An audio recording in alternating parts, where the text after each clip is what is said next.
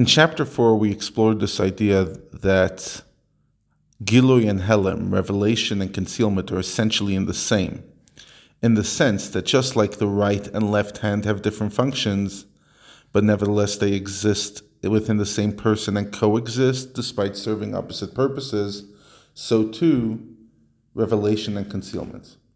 In the words of Kabbalah, the Tanya explains today, this is called Or and Kalim.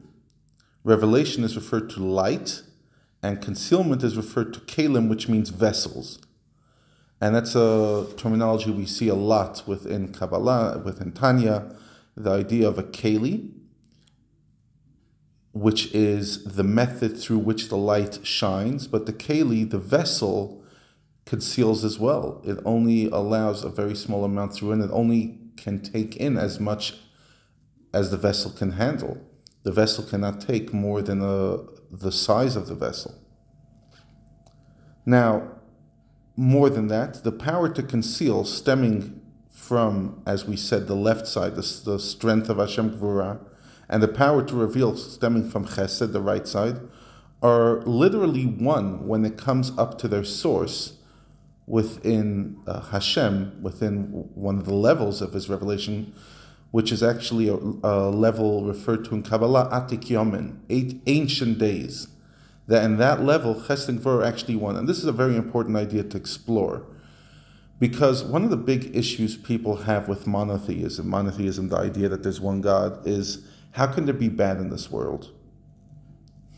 If there's bad, and God doesn't like bad, and God is good, it must mean that there's another entity.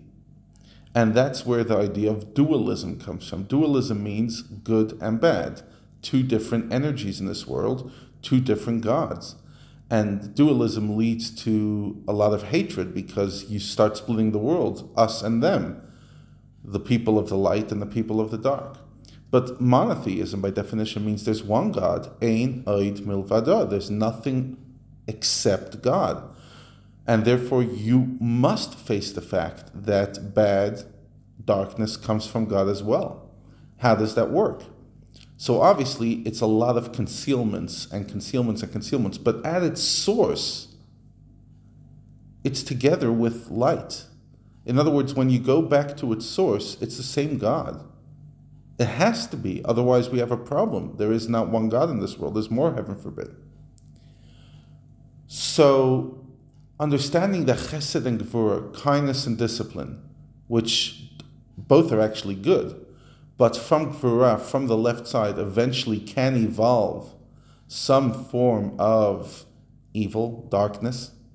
Understanding that they come from the same source is not just an abstract idea. It helps us understand that everything comes from Hashem.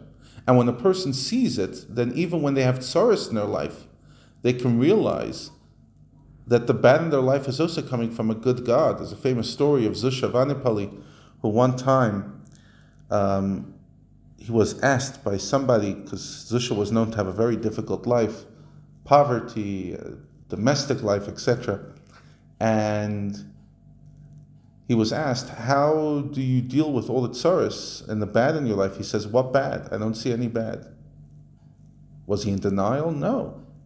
But he knew that ein ra yared momayla, bad doesn't come from Hashem. It might manifest as bad to us, and that's why we ask in Davening over and over, Hashem, please don't hurt us, because we only see things through our perspective. Sometimes Hashem listens, and sometimes he doesn't. But ultimately, we know that even when things don't work out the way we would have liked ideally for them to work out, it's still from a good God, because there's no dualism. There's only one creator. Chesed and Gevura come from the same source. Orot and Kelim come from the same source.